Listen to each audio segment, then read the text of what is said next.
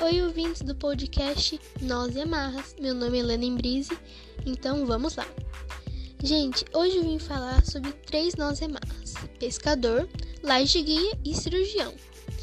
E, gente, eu queria perguntar: vocês conhecem a especialidade de nós e amarras? Ela é muito conhecida, sim, praticada por desbravadores e aventureiros e alguns escoteiros. Gente, essa especialidade é muito boa por ensinar nós e amarras que podem salvar até vidas. Sim, verdade. Vou citar agora de cirurgião. Cirurgião, como já diz o nome, serve para cirurgias, tanto em médicos, tanto em lugares abertos. E ela geralmente é usada para segurar cortes ou facadas, que ela é muito boa para fechar, porque ela já tem um propósito de ajudar quem está ferido e ela é muito usada também em matas e em acampamentos. Gente, agora eu vou falar também do nó pescador.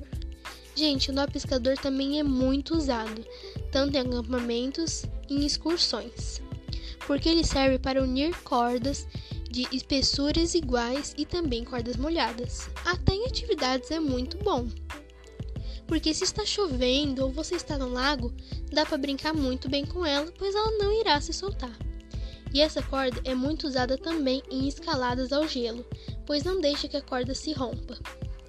Gente, o terceiro nó que eu vim falar agora é o nó laje guia.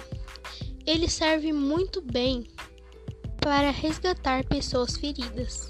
Ele é muito bom ou pessoas afogadas, que é mais próprio para esse nó.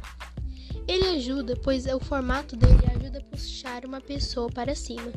Então ele é muito usado. E os bombeiros também o usam muito em casos de emergência ou até vida ou morte. Gente, esse foi o nosso podcast de hoje. Espero que tenham gostado.